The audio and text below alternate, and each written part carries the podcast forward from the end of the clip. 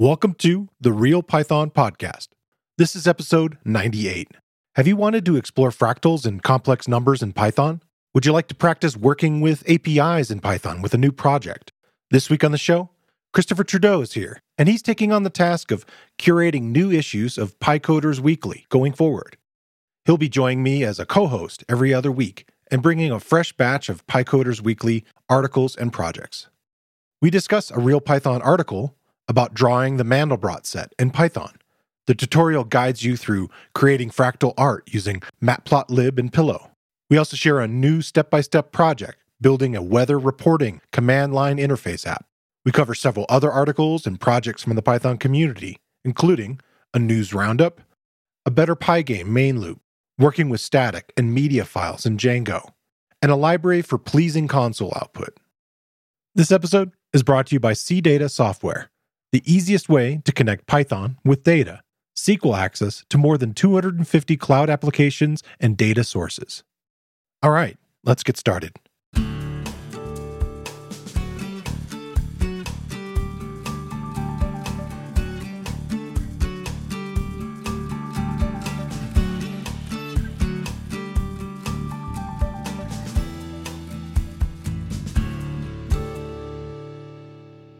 The Real Python Podcast is a weekly conversation about using Python in the real world.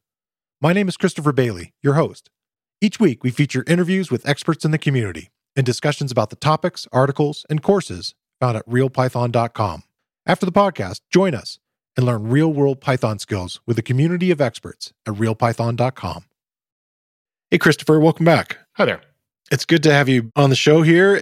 This is going to be a new trend for us going forward we're going to talk PyCoders and news and projects every other week. At least that's kind of the plan going forward. Yeah, I'm looking forward to it. Cool. So, one little wrinkle is we decided that maybe we could talk a little bit about some of the stuff that's going on in Python news before we dive into some articles and projects. So, my first one is talking about Black, the Python code formatter. Uh, we've mentioned it several times on the show up to this point. It is now uh, they consider it stable and have uh, given it a no longer a beta product sort of stamp of approval. Version 22.1.0 is the version number that's up there right now.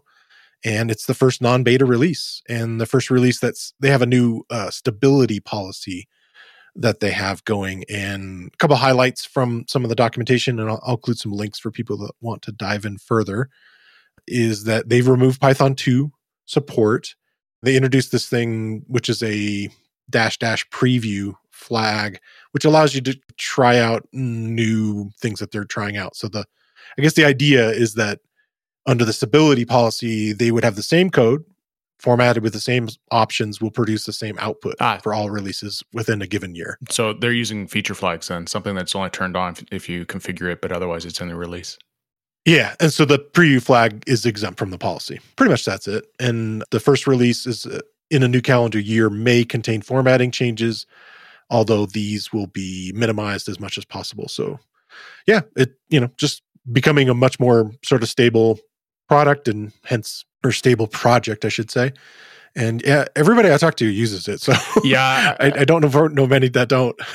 I, I, found the the announcement was kind of funny. It sort of reminded me of uh, Gmail. It was like hey, we're in beta for two decades, and now right. it's in production. I'm like, yeah, everybody's been using Black, you know, love it or hate it, one way or the other for years now. And uh, yeah, oh, it's oh, it's stable now. Okay, fine, great. What were you doing to my code before? Yeah. yeah, that's nice. Yeah. So, what's your first story? Just a sort of quick little hit about Apple making some changes to what they're shipping. So for a long time, Apple shipped with Python right inside of Mac OS, and it was there for underlying support scripts. Yeah. And I think this is a historical thing because it, uh, Mac OS was originally had has its roots in BSD. And so the problem is they've been shipping Python 2.7 that was there because of these support scripts, and they've never bothered to upgrade anything. So, as of Monterey 12.3, which is currently in beta, uh, they've decided they're getting rid of it. This is great news for folks like myself who are on a Mac. Uh, I can't tell you the number of times I've forgotten to enable a virtual env and accidentally installed something in Python 2.7. So I would love to have it go, no, uh, what Python? I don't know what you're talking about. Uh, it'll make it an awful lot easier. And then what they're doing is the Xcode toolkit, which is one of their standard bundles for developers and for like the Swift language and all that kind of stuff, has a lot of programming tools in it like Git and other things. So they're they've been including an upgraded version of Python in that for a while now. I think they're on Python 3.8. So that will be the way to get it if you want to do it through the Apple channels, or you can do what most of us have been doing, which is just download it straight off Python org, or you know use something like one of the packagers to install your Python. So uh, it's kind of uh, nice to see that this little foot gun is disappearing. Yeah. I think it's interesting that they're doing it mid cycle, if you will, not like on a major number, but that's great still. You know, I, I knew it was coming. The, the, rumors had been there probably for the last year and a half, uh, talking about they were going to remove it. And, you know, I don't know how many people would you know always rely on uh, you know a built-in python 2.7 outside of the apple engineers using these older scripts that they didn't want to rewrite or uh, older programs and stuff. So yeah it's good. And also probably more secure and um, you know generally forward progression. So I'm, I'm happy about that. Yeah it, it's always a bad sign when your uh, when your production code is shipping something that isn't supported by the people who put it out there right? So yeah totally and this is sort of a trend. You're seeing it with a bunch of the Linux distributions as well. That uh, you know they're slowly trying to get away from this, and uh, eventually we'll get to a place where 2.7 is is a badge of shame rather than oops, we're still there. Yeah. So my next one is a GitHub survey. Our, our little blurb for it was the GitHub survey on languages and more developer things, which I think is funny. The web address is octoverse.github.com. And yeah, 2021 State of the Octoverse, a huge survey that they took across millions of developers. You know, some of the numbers are kind of staggering when you kind of look at it. And there's just three charts in the main part that I want to talk about just briefly. The one was the top languages over the years. And this survey is going back as far as charting this from 2014. It's interesting to watch the languages kind of shuffle around to see things like Ruby kind of dropping from fifth place down to uh, from fifth to 10th. Python is now moved from fourth all the way up to second. JavaScript and TypeScript are both, you know, high up there. JavaScript being the number one and has been stayed the number one for seven years here. And Java dropping down, we are one step above that. So again, that's one gauge is a, a, survey like this and looking at the the commits and things like that that are in GitHub. And then I like this one, which is real apropos of the times. Uh, work before and after the pandemic and where respondents work before the pandemic and where respondents expect to work after the pandemic. And they have this term they they call it co-located, which means that you're in an office all the time or part time. Was 41% and now where they expect to be 10%, which is a pretty shocking change. And a lot of that came from hybrid environments where it's like a mix of team members in an office or others remote went from 28 to probably 47 percent, and then fully remote went from like 26 to 38. And that's an industry that, again, our software industry is very much primed to be able to be remote. But a big sort of sea change over the last couple of years. And then the other area that's really interesting is documentation. They have a, a whole area talking about code that needs documentation to become a project. What repositories have a README, which ones don't? And then they have an open source number of like 14% of not having a README, with about 85% um, or 86% being with. And then work environments, um, open source at work is about the same, but work environments where it's just among the employees, very few README files, only like 15.67% versus like 84% without it, which is, I guess that's what happens, right? Documentation's been a theme for us on, on the show I find it as astounding, right? Like I've never been of the attitude that documentation is is something we have to do for other people. Uh, it's uh, I don't remember what I did last week, and I need to document it for myself. So I, I tend to be obsessive compulsive about this stuff. Not due to you know this being the right thing but just because uh, you know i write enough code that i can't remember what i was doing a few weeks ago. I'm even surprised that even within the open source projects that the coverage isn't more. Yeah. Yeah like such a significant particularly when you know uh, we're talking about github here right? Like it's a drop down automatically create readme? Yeah it's there for you right? And that's got to be some of them right? So sure. Yeah definitely.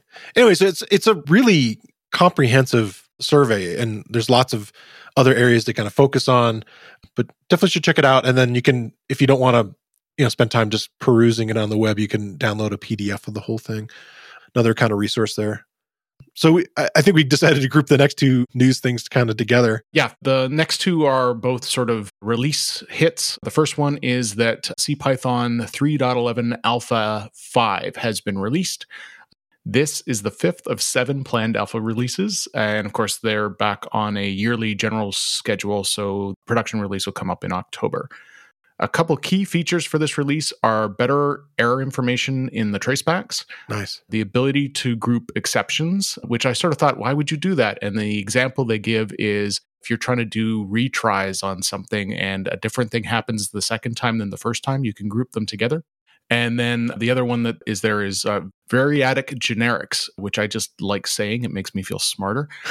so this is uh, this is part of the type hint system, and it allows you to define uh, not just the types of a type, but the shape of a type. Hmm. So if you think of, like, say, you're doing something with colors and pixels, you want to specify that it's a tuple that has three integers in it for the RGB values. You can actually specify that the type has to have those three things in it. Hmm. So interesting. Yeah, so I think there's as with a lot of the type hinting, like it's gotten far enough along that they're looking at edge cases now when they add things in, but uh, there's they're they're they're making progress and trying to fill in those last few edges. So not only walks like a duck, quacks like a duck, but is shaped like a duck. Flocks of ducks at this point. Yes, that's right. yeah, cool. What was the the Django one? And Django is uh, really just sort of a, a quick warning for folks. They've found a couple vulnerabilities that have been addressed. So there's been a security release. The patch fixes a potential cross site scripting vulnerability with the debug template tag. There was a way of injecting stuff into a context variable, which would make it spit out stuff it wasn't supposed to. Mm. So there's patches for release 4, 3.2, and 2.2. So you should be on 4.0.2 if you can be. Yeah, I had a good conversation last week with Adam Johnson about Django stuff and he's got a, a nice tool called Django Upgrade. It's kind of like Python Upgrade that um, or update that you know kind of goes through your code and makes sure that it's ready to be updated to the latest versions and stuff. So another kind of quick shout out to his his project there and the developer experience stuff. Excellent. Diving into the main article area, this uh, article was kind of a little bit of a back and forth between, well, which of us want to talk about it? Because we both have done courses about Pygame. And your recent one was uh, making this asteroids clone, which was very cool. And then mine was kind of a more fundamental one. And I'll include links to both of them if people are interested in diving into Pygame a little bit. But it, the article is by Glyph. I don't know if he has a last name, just kind of goes by Glyph, probably most known as a Python dev who works on a project called Twisted, which is one of the earliest sort of async libraries that was out there. Uh, you know, kind of focused on on like web stuff, but he seems very interested in in the the game world and.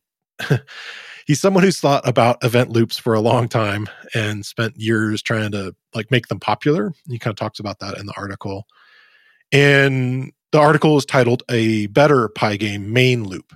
When you create a a Pygame project or a game, there's this event loop that's always going to be there running in the background at all times, looking for things that have changed or things that need to be redrawn. And, and you can kind of set how that loop runs. What some beginners may do is just let it run as fast as the loop can. Um, and then you get kind of really weird kind of uh, frame rates, in my opinion. Sometimes they're like crazy fast because maybe your game doesn't have a lot of intense logic and will make the game just kind of speed a little too much. And there's lots of ways to control that. And we were talking beforehand about this how you typically you may want to set a timer and it to set it to something that's fairly regular, like 60 or maybe if you have a monitor that can do it 120 you know frames per second or something like that to kind of keep it stabilized and one, one, one of the lessons in uh, in the course you mentioned there actually spends a whole bunch of time on sort of the difference between the frame rate and you know whether or not you move something every pixel and what looks smooth. Right. You know, can, should, can I move it by two pixels? I can get away with that. If I move it by three, it starts to jump, and depending on what your frame rate is, it looks smooth or it doesn't look smooth. So this is an important part of making your game look a little more professional. Yeah, and that's you know that's the thing. Like a lot of people getting into this, hence why game engines are kind of a more popular way to approach games in some ways. With something like Pygame, you you are getting down at a much more intensive level and actually able to modify the loop itself and, and choose the order of operations and and and that's part of like what this gets into is as you want to design something that's maybe a more complex game and maybe isn't just uh, graphics in it, you know, maybe like an arcade style type of game, you might need to call out to a network. And network calls in this case could block the forward momentum of like updating your drawing inside the game. And so you'll end up with kind of interesting things where the timing gets out and you get like vertical sync errors where like part of the frame has been redrawn before you've refreshed it. And Pygame 2 added a thing called VSync, which is an option that you can turn on now. And just really quickly, that vertical synchronization eliminates this sort of tearing that can happen of like part of the frame is being refreshed. So like maybe the top half of the screen is like in a different position than the bottom half. It looks really bad. You've probably seen it in games before and sort of weird artifacts. But it it'll eliminate it by having the timing buffer fill coincide with the vertical blanking interval, basically the in between frame thing, and, and just make sure that we're just getting whole frames on the screen at one time. So the crux of the article is he implements a new loop and shows an example of it, and it's using async and await to handle what I consider additional things in the game that would normally be susceptible to blocking, like maybe networking calls or maybe it's an intensive game, game AI thing or some other kind of you know events that might potentially cause this sort of like all right I guess we've got to wait for that to happen kind of thing and then continue to update and draw the graphics and flip at what would be like a regular interval. He also has links to another article that he made a demo of which is using his own twisted framework Twisted is the name of it. and uh but this article is showing it using actual standard library stuff. So again, if you're interested in Pygame, and if you've ever had problems and said, okay, I want to you know get a nice, clean, smooth looking frame rate, and I'm interested in also potentially adding elements that could create blocking type code. Um, this is a, a, a, nice way to kind of look at it and, and dives pretty deep. It, it's hard to get too far into it without it getting really technical and, and very Pygame specific. One of the things that I kind of liked about this is without async and await, like one of the things you can always do is try to put this on a separate thread, but then you've got coordination problems. And the technique that he uses here is uh, on the coroutine that does the graphics display at the bottom, it does an await on the coroutine that does everything else. So, uh, and this again, this stops the tearing. Now, it, it may still slow down your frame rate because if your if your other thing takes too long and, it, and you can't get it processed in time, then you're going to drop frames. But at least this way, you're dropping the entire frame instead of say half the frame, mm. which is the problem that he was trying to solve. Yeah. The, the only thing that I wasn't uh, that wasn't entirely clear on and haven't uh, haven't looked into yet, and maybe you drop this part out of the podcast, Chris, if you don't know the answer.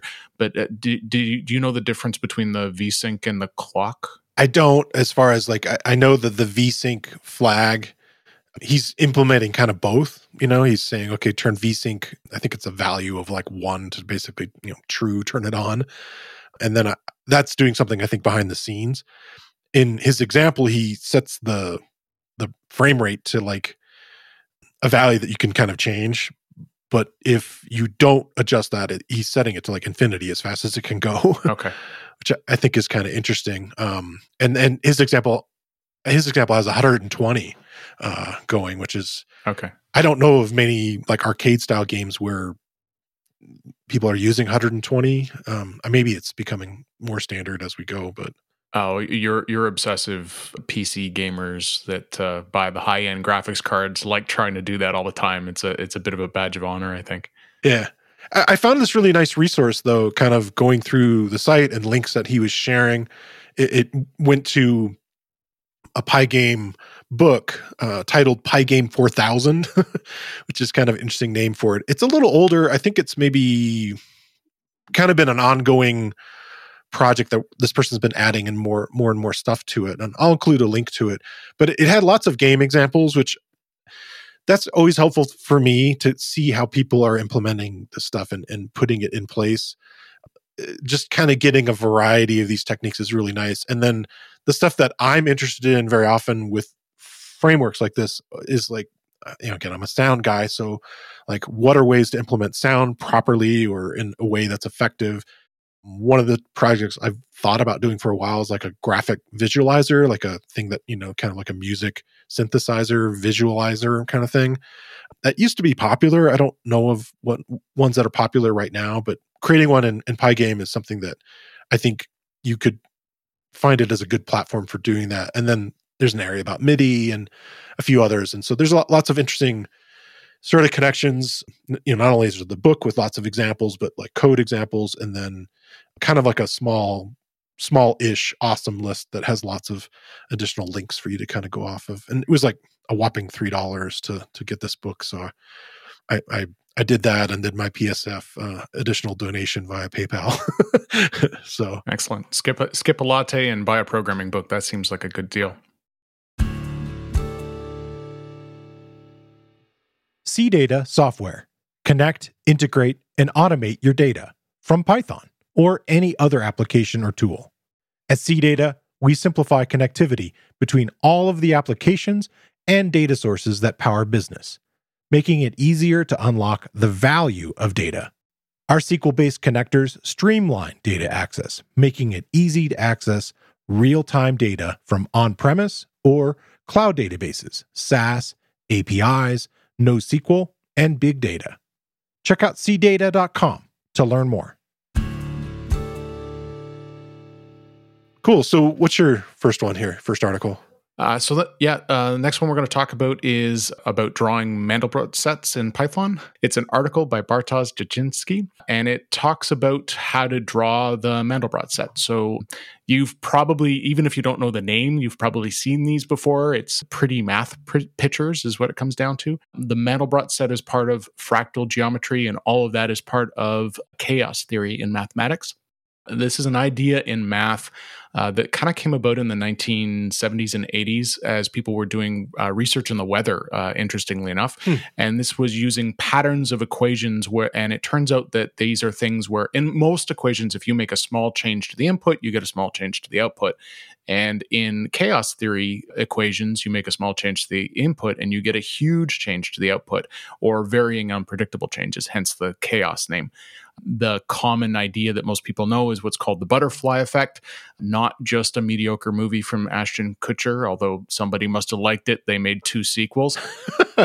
this is the idea that, you know, a, a, butterfly flaps its wings in Japan and a hurricane shows up in uh, in Louisiana and and this is because that small perturbation of the the flapping of the wings affects the weather and and and accumulates over time. So, uh, one of the first things in chaos theory was something called the Lorenz attractor. And these were, again, this small variation made changes to the equation, but they would loop back on themselves. So, they made these sort of pretty swirl kind of diagrams. So all this is part of the fractal piece, and and the math behind it usually involves complex numbers, which are numbers that uh, include a component where the square root of negative one is involved. And Mandelbrot himself was a mathematician who worked for IBM and used all that new computing power in the 1980s and used it to try and figure out how to uh, compute these values inside of the Mandelbrot set. And this kind of tells you how far things have come, right? Because he was using these massive mainframes and now you can do this on your phone. yeah, right. So the Mandelbrot sets themselves are a collection of numbers. They're infinitely repeating patterns. And what ends up happening is when you look at one of the images that describes it, if you zoom in on one part of the image, you'll find things that look like the whole picture. So the example that often gets talked about here is like a coastline. So if you think of the coastline from space, it's got sort of a jagged little form. And then if you zoom into the human level, you look at like just what's in front of you. It's again, it's got a little bit of a jagged little form. And then if you looked at like crab level and the nooks and crannies of, of, of the sand, it's got that same jagged little form. You've got these patterns. And because of this kind of thing, what ends up happening is these are used a lot in computer games to generate realistic looking clouds and trees. Yeah. Because it just takes a tiny bit of math and then you can do it rather than having to, you know, try to paint it. Yeah. The idea of this sort of procedural generation of backgrounds and, and other things like uh, I'm sure that's being used in, I hear that game, No Man's Sky. Yes, exactly. Uh, yeah. yeah. Same. Yeah yeah, so I'm sure this kind of stuff is in there for sure.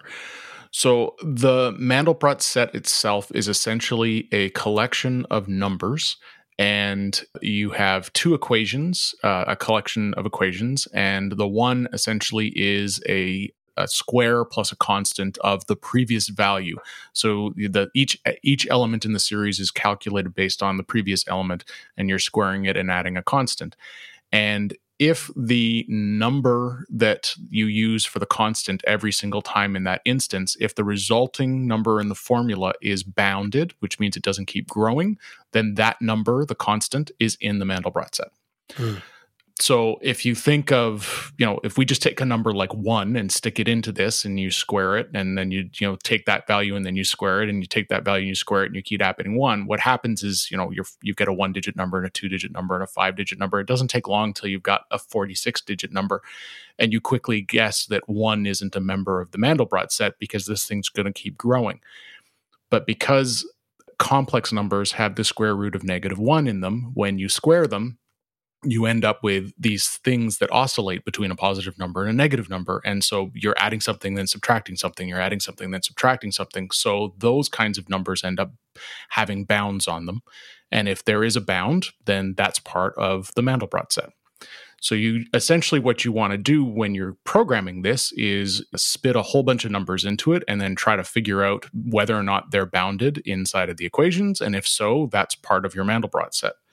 And what the article then does is take that simple concept of is this number in or isn't this number in? And then once you've done that, starts plugging stuff into NumPy in order to create a big matrix of those kinds of values so that you can evaluate on each value whether it's a part of the set or not a part of the set. And then once you've got that matrix, you take that and try to graph it and he goes through three or four different ways of graphing it a couple of them with matplotlib and just like does a simple little scatter plot. And then and that gives you like a really sort of low res visualization that you can sort of see the outline of the pretty bubbles that mandelbrot usually has and then goes more complicated doing color maps and then starts sticking stuff into pillow and colorizing them and not just taking the numbers but making them beautiful. So it, it really does sort of it's got a bit of the math in it and then it t- takes you through each of the steps in how to sort of turn that into something that you could print into a very pretty poster and hang on your dorm room wall for example. Right. Yeah i i was thinking in the background that that why hasn't but somebody created a, a line of ties that have Mandelbrot and Julia sets on them? Oh, it's um, got to be out there. I bet. Yeah, I'd be very surprised if it isn't. Neil deGrasse Tyson always seems to has have an entire collection of universe ties on it, so there's got to be some mathematician out there doing it. I'm sure. Yeah, cool. Yeah, one of these really in depth real Python, you know, let's dive into a topic and, and get really deep into it. So I, I like that uh, that we have those. Yeah, and, and it's got a nice like even if you're not into the math side of it, right? There's a little bit of the math. There's a little bit of complex numbers. There's a little bit of NumPy. There's a little bit of Matplotlib and Pillow. So even if you don't care about uh, you know how to generate the sets, you can sort of plug that in and use it as a, a learning tool to use one of those. Right uh, even if you don't care about the sets, you can use that to plug it into the other parts to as a learning tool for one of those libraries. Yeah, yeah, the idea of like uh, you know mapping colors across that and and those kinds of things. Yeah, cool. Exactly. So my second one is from Edamar Turner Trowing, former guest. he has a blog. It's called Python Speed. We've talked about it several times in the in the past.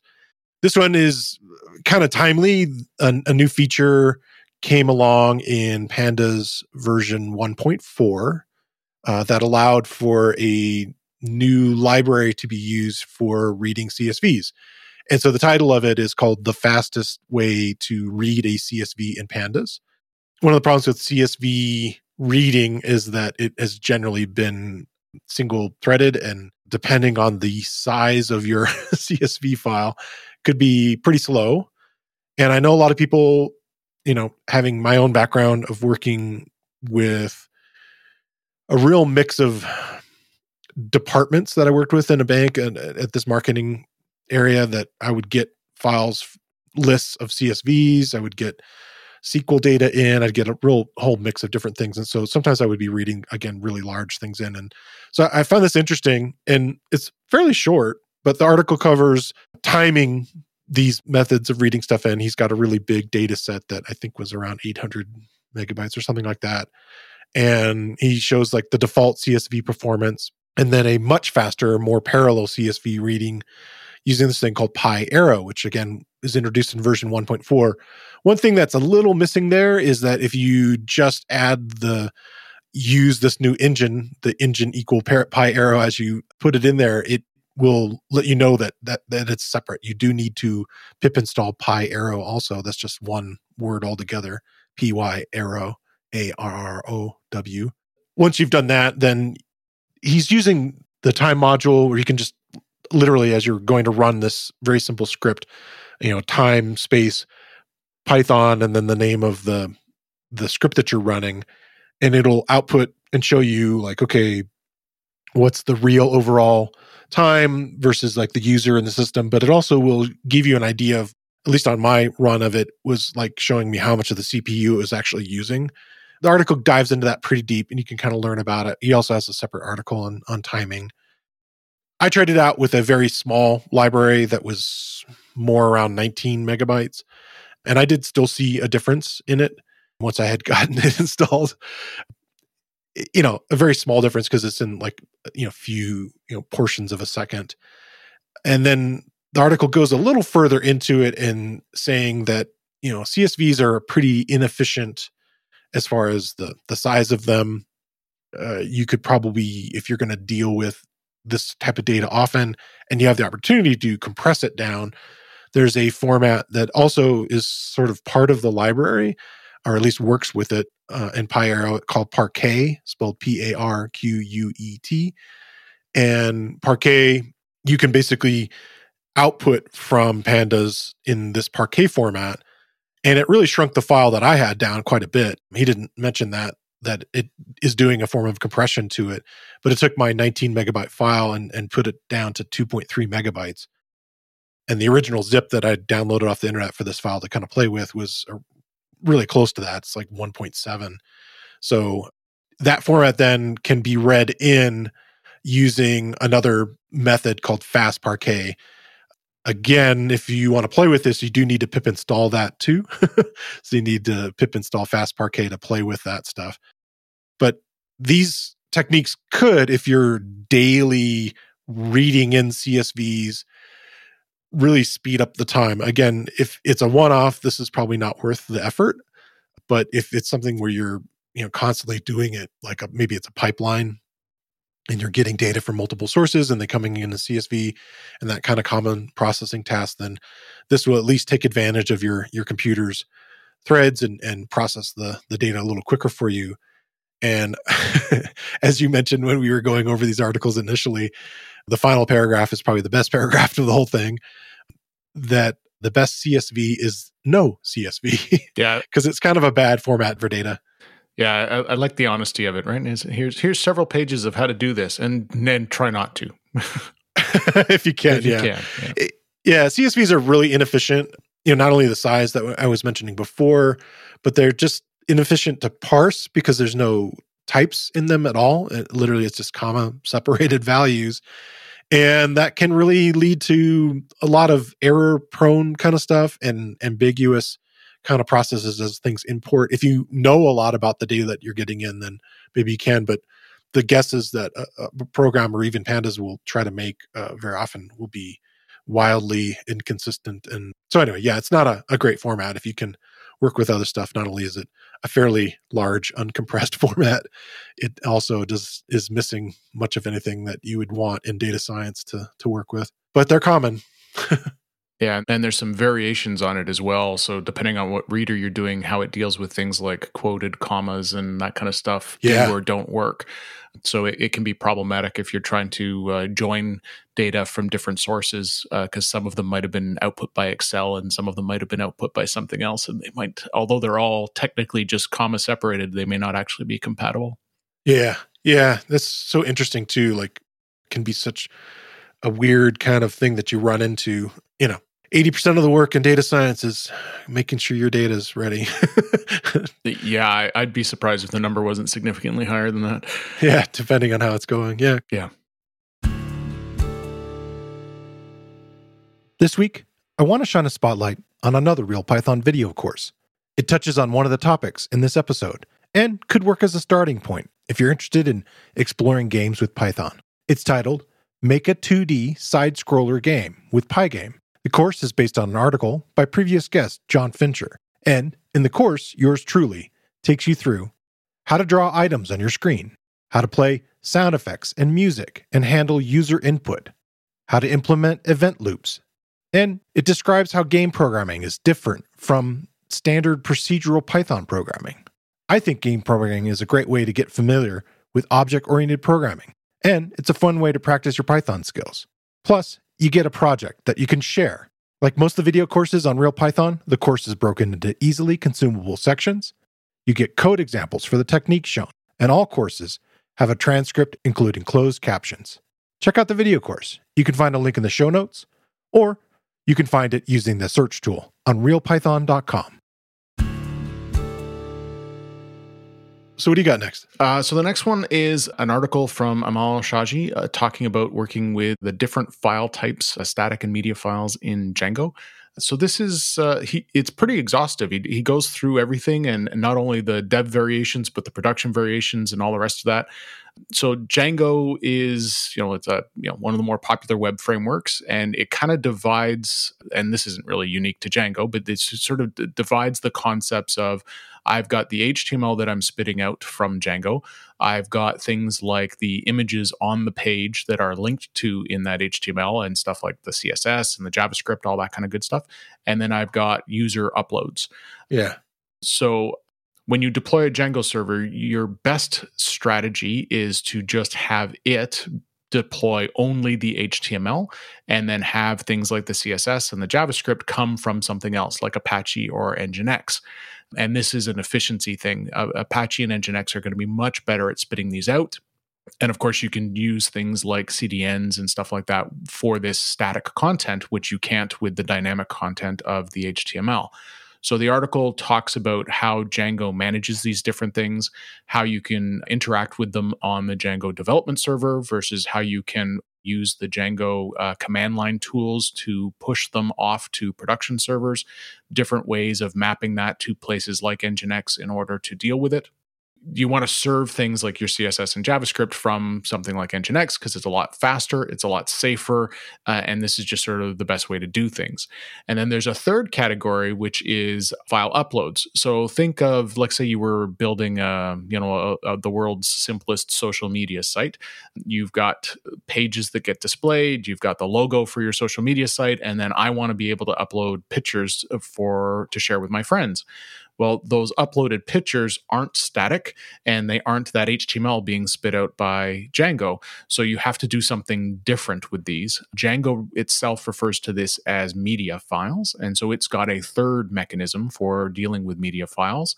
You want to put them in their own directory so that if somebody uploads something malicious, it uh, protects your regular code. Mm. And so all of this, again, has to be wired into either Apache or Nginx and uh, all that kind of stuff in order to get all these pieces working together.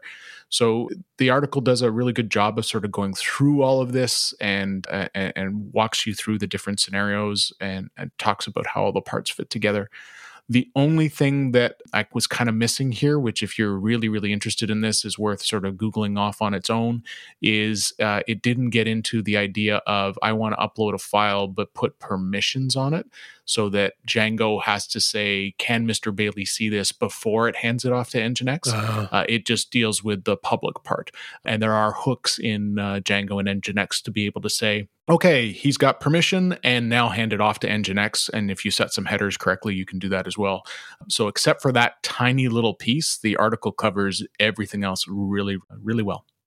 So you're saying that it could be a security thing that people could potentially work around a way to, to see stuff if you're not setting it up properly that they could get to the media files? Uh, well yeah so so essentially there's well with everything if you know the url unless you've put permissions in front of that url uh, you can get at it. So the default mechanism with with the media files is they usually get hosted under url slash media so if I upload it and put that uh, file in there, if you know the URL, you can get it. There's no blocker on it, and so you're essentially you're just putting it in a place that Nginx or Apache can serve it.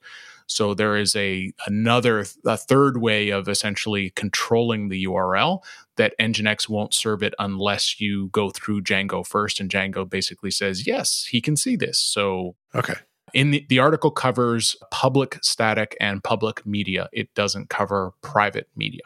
Okay. Yeah, there seems to be a good article at the bottom also in the recommended there uh, about maybe putting some of the stuff on Amazon S3, which I've I've heard of people doing quite a bit. Yes, and and again, that, that's another alternative to hosting an Apache or Nginx, right? And that's uh, essentially the sort of that CDN mode, right? Like let's put it somewhere where it can be uh, cached and hosted. Yeah, awesome. I that's it's always been a question for me and always seemed a little confusing. This is clarifying some of it for me. So that's nice. Yeah, and Django can be a little picky so the, the development server although there you can make it serve these things easily enough in your development environment it doesn't come out of the box that way. Uh, so there's a couple extra lines of code you have to put in like your urls file or whatever in order to get that to work. Uh, so uh, so not just the production stuff is there but also how, how do i do this in my dev? And how do i make sure i don't accidentally do this in production? Right? So how do you you know put the hook on it that says are you in debug mode? And if not don't do this. Uh, so right. Uh, you know a, a nice safe way of of tackling tackling it. Yeah, cool. So that moves us into projects. And my project is a, a pretty large one. And so I'll probably spend a little more time kind of diving into it. But I, I really wanted to share it because uh, it shows so many things that I think are kind of missing in a lot of step by step projects. It is a real Python step by step project. This one's by Martin Breuss, previous multi time guest, I guess, friend of the show. I just kind of want to go over the things you get to practice. Uh, it's titled Raining Outside Build a Weather CLI app with Python. I, I think it's a really useful in the way that I don't know who who isn't interested in the weather, you know. There are tons of things that you get to practice your Python on. Number one, the process of getting an API key, managing secrets. Uh, you're, you're going to use a tool called config parser for that in this tutorial, working with APIs, actually making different forms of API calls from a script, parsing JSON. You're going to practice command line interface building with argparse.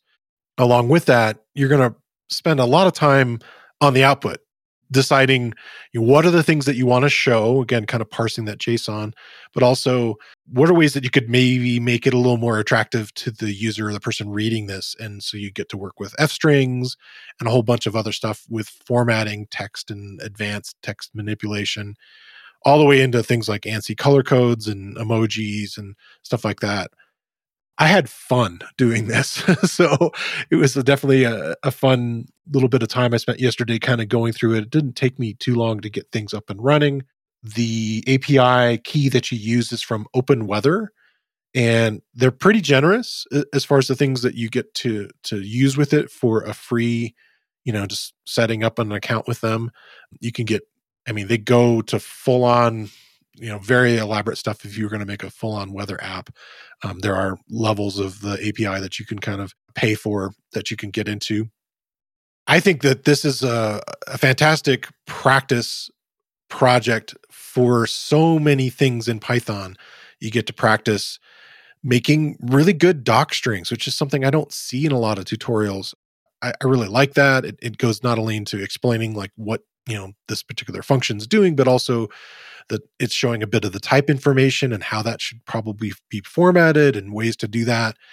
There's a lot of step by step iteration uh, with output as you go and testing the project as you go, which is, I think, really nice for teaching you iterating and, and working through a project as you build it and sort of manually testing it. He adds error handling and try except blocks, which again is something that sometimes just gets skipped over in tutorials, but definitely makes your project look a lot more approachable to someone who's a little more established as a developer and and understanding you know errors and things that are not working properly and kind of proper messaging behind that. Again that api is really robust like uh, it outputs stuff and he's using it using a uh, an endpoint that is asking for like a city name specifically and the library of city names is kind of insane. It, it accepts a, a, huge number. I think it's like 200000 cities or something like that. But you can if you wanted to modify this you could do it by zip code like maybe you live in the us and you want to get something a little more localized like that or you can actually do it with longitude and latitudes. And I can think you taking this project much further beyond just a command line thing. As a command line thing, you could add something like rich or textual to make it like a TUI, or you could turn it into a GUI, one of these kind of more advanced user interfaces, or go on and make it into like a, a mobile thing or framework. Beyond just the idea of like you could add testing and hosting and packaging. These are things that are not really covered in detail, but it's a project that really lends itself to to doing those things. And then uh, again, like you could change the parameters and say, oh, I want to see more than just temperature because what it spits out, it you know shows like humidity, the temperatures, um, depending on the default format is Kelvin, which I thought was really interesting. And, the numbers coming out of it initially were kind of shocking. but you can modify to show imperial, you know, Fahrenheit if you want, if you're US based. And um, generally, yeah, again, you could pull out all the kinds of other weather data from it. So uh, a neat project for you to play with. Uh, not very long to get set up and, and working with it. And I think it'll probably spark a bunch of light bulbs for people that have wanted to kind of dabble with Python and APIs and haven't had a, a solid resource to, to work with. Um, this is a really good one. Yeah, I, I, find stuff like this is is really really important. Like that, there really isn't enough out there. I, I find when I'm teaching, you, know, you sort of start with the hello world, and you know, and everything is sort of play problems, and then yeah, and the internet's filled with all sorts of stuff on that, and then there's all sorts of things out there about you know how to use meta classes to do you know something extremely complicated, which no one ever will even think about doing except for the most hardcore cases, right? And how to get from one to the other is is often a challenge there's a couple people that I used to uh, uh, to teach, trying to get them to a place where that they understood the coding and but they never were able to sort of figure out well well what how do I solve this problem? And and how do I think about those pieces and how they fit together? So having a good example of oh okay well now I do this and now oh okay now I'll add argparse and all those pieces uh, can be very very useful for folks yeah, yeah. It's and again, it's a great example of of playing with those things, and I think you could translate it to you know other CLI tools or other stuff like that. But it, it uh, I don't know. Like I said, it, it, sometimes I do these tutorials, like when I was working with David a lot on on these articles, and sometimes it was a real chore to go through them, and I was having to scratch my head often as there were like leaps that I was supposed to make with the, the, author that you know that wasn't written, and this one really doesn't do that, which I think is great, and it it, it really is definitely in the name, step by step. So excellent, cool. What's your project? So this one's a, a, a, short little library that came across that I thought was kind of cool, developed by somebody named Robert Grimm, and it's a toolkit for some logging stuff. Okay, I like Python. It's uh, one of my go-to languages, uh, but every language has those things in it where you're like, oh, I wish they did that differently. Uh, and for me, logging is that inside of Python, um, and I know why it's done that way. It's very configurable and it allows you to, you know, which makes it very very powerful. But most times when I'm trying to debug something, I just end up using print because configuring the logger and get everything going to standard out and all the rest of it. There's all these steps you have to go through. Yeah. And if you miss one of them, it, you know, it's like, where did it go? What, what, what, okay, I've created a log file. Where did that end up? So this is a library called konsole, spelled with a K, and it's a wrapper to the logger. So it, it's above and beyond, and it essentially just wraps things into standard out.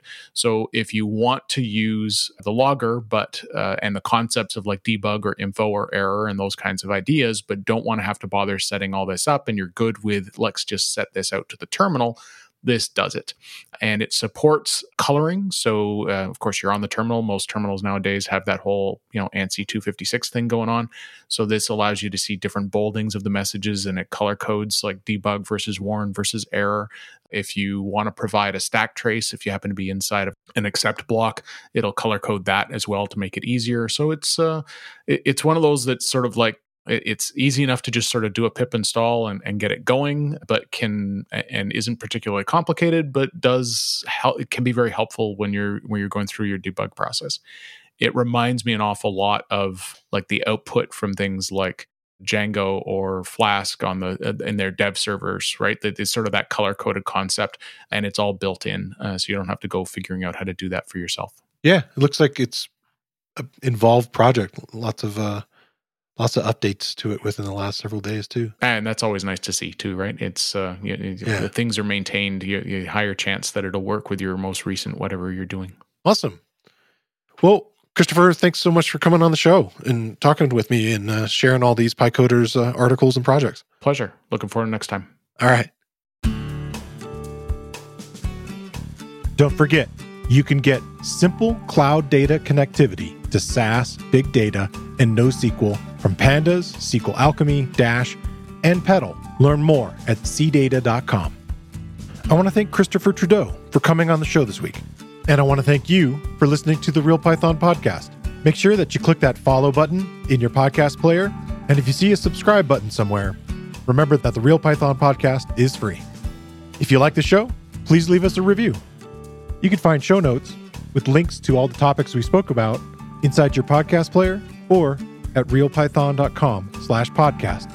And while you're there, you can leave us a question or a topic idea. I've been your host, Christopher Bailey, and look forward to talking to you soon.